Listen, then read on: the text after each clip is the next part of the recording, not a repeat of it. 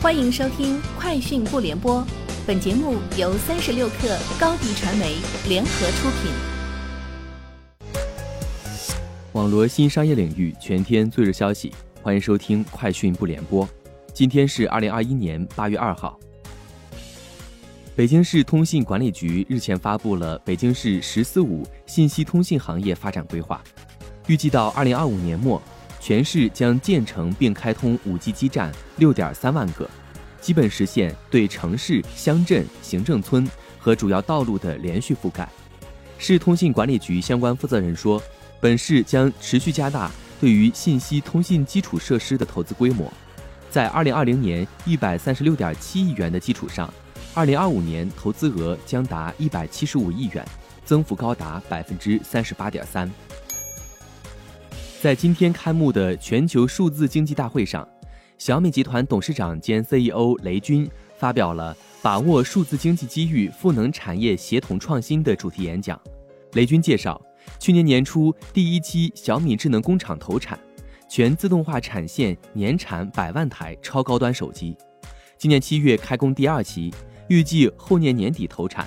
年产一千万台高端智能手机。三十六氪获悉，蔚来今天公布二零二一年七月交付成绩，蔚来七月共交付智能电动车七千九百三十一台，同比增长百分之一百二十四点五。蔚来二零二一年已完成交付四万九千八百八十七台，超去年全年交付量。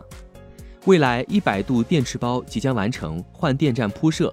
用户端将陆续开启交付，同时首批用于用户交付的 ES 八。已正式发运挪威，预计将于今年九月在挪威开放预订和交付。京东宣布，京东奢品与宝格丽以京东小程序方式达成合作。据介绍，消费者通过京东 App 搜索宝格丽，可直达品牌官方精品店。奢侈品牌不以官方旗舰店形式入驻，而是通过小程序形式，或旨在将公域流量转化为私域流量，有利于自身掌握用户数据。从某种程度上来看，在此次的合作中，京东方面承担的或许并非销售渠道功能，更多是奢侈品品牌营销功能。七月三十号，位于澳大利亚 g long 附近的维多利亚大电池项目在测试期间发生火灾，一个装载有十三吨锂离子电池的特斯拉 Mac Pack 电池组发生火灾。约有一百五十名消防人员在现场努力控制火势蔓延至其他电池组。该项目由法国可再生能源公司 Neon 所有，储能总容量为三百兆瓦、四百五十兆瓦时，采用了一百五十个 MacPack 储能单元，是澳大利亚目前规模最大的电化学储能项目。韩国晶圆代工大厂三星电子上周透露了调涨晶圆代工价格。据报道指出。三星投资者关系部资深副总裁本日前在法说会上表示，三星晶圆代工事业有望加速成长，主要是透过扩充平泽 S 五生产线、调整定价，以支援未来投资循环的方式。美国科技记者马克·古尔曼周日发布报告称，预计苹果将于2022年发布搭载自家处理器的新款 Mac Pro，